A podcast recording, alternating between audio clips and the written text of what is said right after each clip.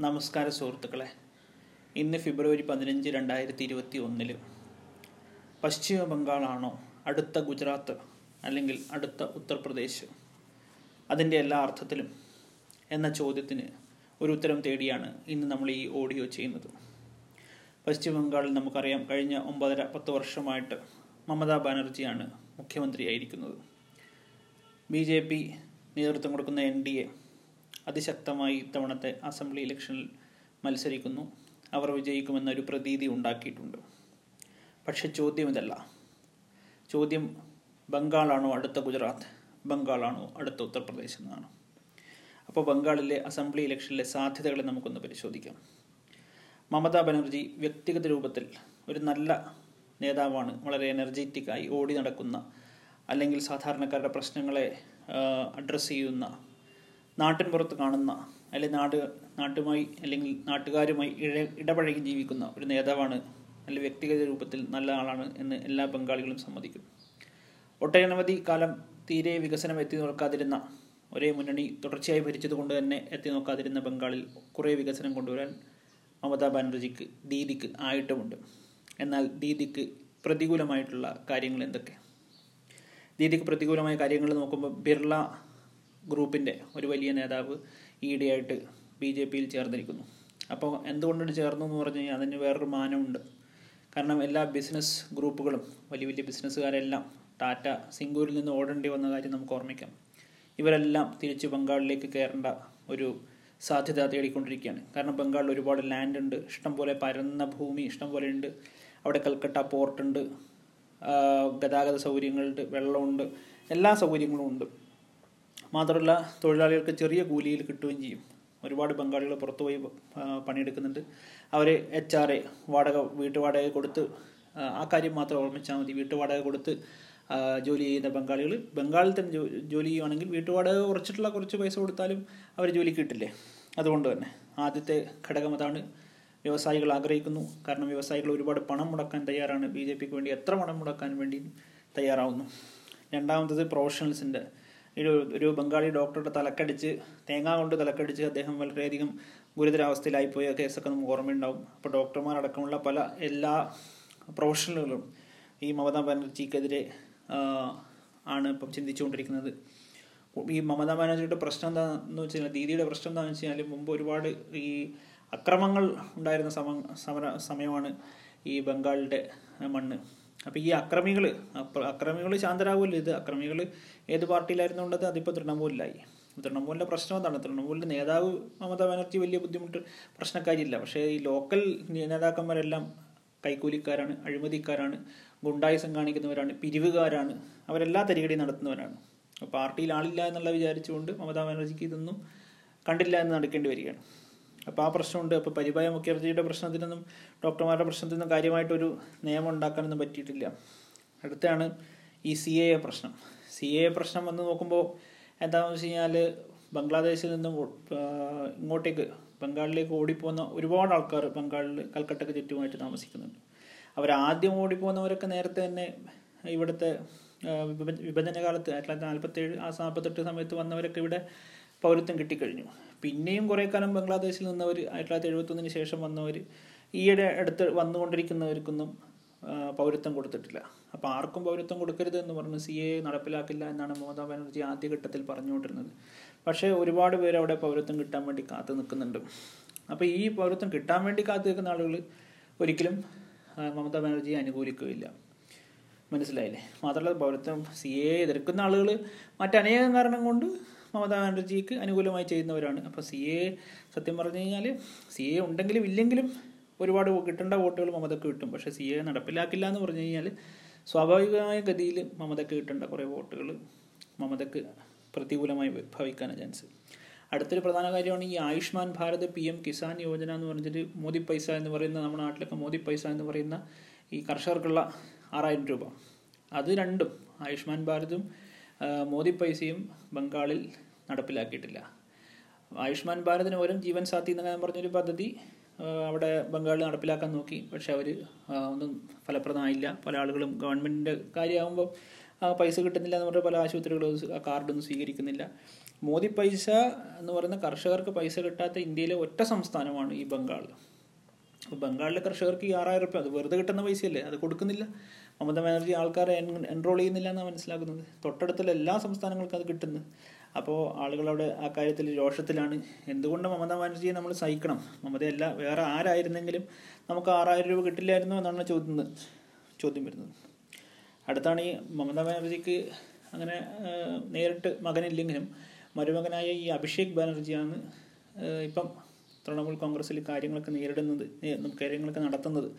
അപ്പോൾ അഭിഷേക് ബാനർജി ഒരു അഭിഷേക് ബാനർജിയുടെ ഒരു വരവ് ശരിക്കും പറഞ്ഞാൽ മക്കൾ രാഷ്ട്രീയത്തിന്റെ അടുത്ത് വരുന്ന അല്ലെങ്കിൽ മോസി ബദീജ സർക്കാരായി മാറി പോവുകയാണ്. അപ്പോൾ ഒരുപാട് നേതാക്കന്മാർ മുൻപേ ഉണ്ടായിരുന്ന നേതാക്കന്മാർ അത് മമതയുടെ വലം കൈയായും ഇടം കൈയായും നിന്നവരും ഉന്നത സ്ഥാനം ലഭിക്കുമെന്ന് വിചാരിച്ചവരൊക്കെ മമതയെ ഇപ്പം വിട്ടുപോകുന്നൊരു സീനാണ് നമുക്ക് കാണുന്നത്.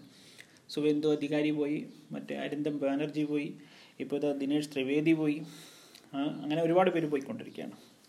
അപ്പോൾ ബംഗാളിൽ കാര്യങ്ങൾ മമതക്ക് എതിരായി എതിരായി എതിരായി എതിരായി വന്നുകൊണ്ടേയിരിക്കുകയാണ്. പിന്നീടിലാണ് നമ്മുടെ അസദുദ്ദീൻ ഒവൈസിയുടെ കളി. ഒവൈസിക്ക് ശരിക്കും പറഞ്ഞു കഴിഞ്ഞാൽ വോട്ട് സ്പ്ലിറ്റ് ചെയ്ത് പോകുന്നുള്ള കാര്യത്തിൽ സംശയമില്ല. അസദുദ്ദീൻ ഒവൈസി ചെറിയൊരു ടാക്ടിക്കൽ ഗെയിമാണ് കളിക്കുന്നത്. ഒവൈസിനെ കൂട്ടത്തിൽ ചേർക്കാൻ വേണ്ടി. അതായത് മമതയുടെ കൂടെ ചേർന്ന് കഴിഞ്ഞാൽ ഒവൈസിക്ക് ഒരു രണ്ടോ മൂന്നോ സീറ്റുകൾ വിട്ടു കൊടുത്തു കഴിഞ്ഞാൽ മാക്സിമം അവർ ചോദിക്കുന്ന ഇരുപതൊക്കെ ചോദിക്കുമെങ്കിൽ ഒരു അഞ്ച് സീറ്റൊക്കെ വിട്ടു കൊടുത്തു കഴിഞ്ഞാൽ ഒവൈസിക്കും ആ ഭരണത്തിൽ ഒരു ഭാഗമാക്കാൻ പറ്റുമോ എന്നുള്ള സാധ്യതയാണ് ഒവൈസി നോക്കുന്നത്. പക്ഷെ അത് അൾട്ടിമേറ്റം ഫുർഫുറ സിദ്ദിഖി മനസ്സിലായില്ലേ? അങ്ങനെ ഒരു പിർസാദ സിദ്ദിഖി എന്ന് പറഞ്ഞൊരു നേതാവും കൂടെ അവിടെ ലോക്കലായിട്ടൊരു പാർട്ടി രൂപീകരിച്ചിട്ടുണ്ട്. അതും മമതക്ക് പണിയായിട്ട് വരിക. പിന്നെയുള്ള രണ്ട് പ്രധാന കാരണങ്ങൾ ഒന്ന് ഈ ജയ് ശ്രീറാം പ്രശ്നവും പിന്നെ ഔട്ട്സൈഡർ പ്രശ്നം. ഔട്ട്സൈഡർ പ്രശ്നം എന്ന് പറഞ്ഞാൽ നമ്മളിത് വളരെ ദൂരത്തിലുള്ള കേരളത്തിൽ നിൽക്കുമ്പോൾ നമുക്ക് അങ്ങനെ ഒരു വലിയൊരു സംഭവമായി തോന്നില്ല. പക്ഷേ ഇതൊക്കെ ചെറിയ ചെറിയ കാര്യങ്ങൾ ഇങ്ങനെ ബംഗാളിലെ അടുത്ത ഗുജറാത്താക്കി മാറ്റുകയാണ്. അടുത്ത ഉത്തർപ്രദേശാക്കി മാറ്റുകയാണ്. കാരണം ജയ് ശ്രീറാം എന്ന് പറഞ്ഞ വിളി ആക്കുമ്പോൾ അത് ശരിക്കും പറഞ്ഞാൽ ഒരു പൊളിറ്റിക്കൽ ലെവലിലേക്ക് പോയി. ആ ഒരു ഭക്തർ ഉന്നയിക്കുന്ന മുന്ന മുൻദ്രാവാക്യം ഒരു പൊളിറ്റിക്കൽ ഇതിലേക്ക് പോയാലും ശരിക്കും പറഞ്ഞാൽ ബുദ്ധിയുള്ള മമത അതിനെതിരെ എതിർക്കേണ്ട കാര്യമില്ലായിരുന്നു. അപ്പോൾ എതിർപ്പ് പറഞ്ഞപ്പം ഒരുപാട് ആളുകൾ പിന്നെ മമതക്കെതിരായി പോവാണ്. പിന്നെ ബി ജെ പി വിടുന്നവരെ പശുക്കൾ മോശം പശുക്കൾ എന്ന് പറഞ്ഞാണ് മമത അഭിസംബോധന ചെയ്തത്. ഞാനൊരു റോയൽ ടൈഗറാണ്. ഇപ്പം റോയൽ ബംഗാൾ ടൈഗറാണ് എന്ന് മമത പറയുകയും മറ്റുള്ളവർ പശു എന്ന് പറയുകയും ചെയ്യുകയാണ്. അപ്പോൾ സാധാരണ ആളുകൾക്ക് ഒരുപാട് വിപ്രതിപത്തി ഉണ്ടാവും അല്ലേ? ഒരു ബുദ്ധിമുട്ടുണ്ടാവുന്ന കേസാണ്. അടുത്ത കാര്യമാണ് ഈ പിന്നെ ബി ജെ പി നേതാക്കന്മാർ സ്ഥിരമായിട്ട് ബംഗാളിൽ വന്ന് പല റോഡ് ഷോയും സമ്മേളനമൊക്കെ നടത്തുമ്പോൾ അവരെ ഔട്ട്സൈഡേഴ്സ് അവർ പുറം നാട്ടിലുള്ള ആളുകളാണെന്ന് പറഞ്ഞ് നടക്കുകയാണ്. അപ്പം നമുക്ക് മനസ്സിലാക്കുന്ന ദിലീപ് ഘോഷ് എന്ന് പറഞ്ഞ ഒരാളാണ് അടുത്ത മുഖ്യമന്ത്രി ആവാനൊക്കെ ചാൻസ് ഉള്ളത്. ദിലീപ് ഘോഷ് ബംഗാളിലെ ഒരു എം എൽ എ ആയിട്ടും പിന്നെ എം പി ആയിട്ടൊക്കെ ഉണ്ട ആളാണ്. അപ്പോൾ ദിലീപ് ഘോഷ് ഉണ്ട്. സൗരവ് ഗാംഗുലി ഉണ്ട്. സുവേന്ദു അധികാരി ഉണ്ട്. അപ്പോൾ ഒരു ഒട്ടനവധി ബംഗാളിൽ തന്നെയുള്ള ആളുകൾ അവിടെ ഉണ്ട്. അപ്പോൾ അവരിൽ ആരെങ്കിലുമൊക്കെ ആയിരിക്കും അടുത്ത ജയിച്ചാൽ തന്നെ മുഖ്യമന്ത്രി എന്ന് നമുക്ക് അറിയാം അപ്പോൾ ഇതൊന്നും ഇല്ലാണ്ട് ഔട്ട്സൈഡർ എന്ന് പറയുമ്പം ഈ ബി ജെ പി പറയുന്ന ഔട്ട്സൈഡേഴ്സ് ആരൊക്കെയാണ്? ബംഗ്ലാദേശികളെ മമതാ ബാനർജിക്ക് ഔട്ട്സൈഡറായി കാണാൻ പറ്റില്ല. അവരെ സംരക്ഷിച്ച് നിർത്തുന്ന ഒരു പരിപാടിയാണ്.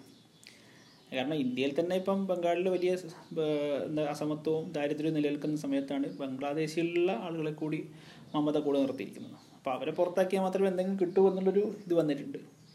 മാത്രമല്ല പുറത്ത് പോകുന്നവർ ഇവിടെ വെച്ചിട്ട് പോകുന്ന സ്ഥലവും സമ്പത്തും ബംഗ്ലാ ബംഗാളിലുള്ള ആളുകൾക്ക് എടുക്കാമെന്ന് പറഞ്ഞിട്ടും ചില ആളുകൾ പറയുന്നുണ്ട്.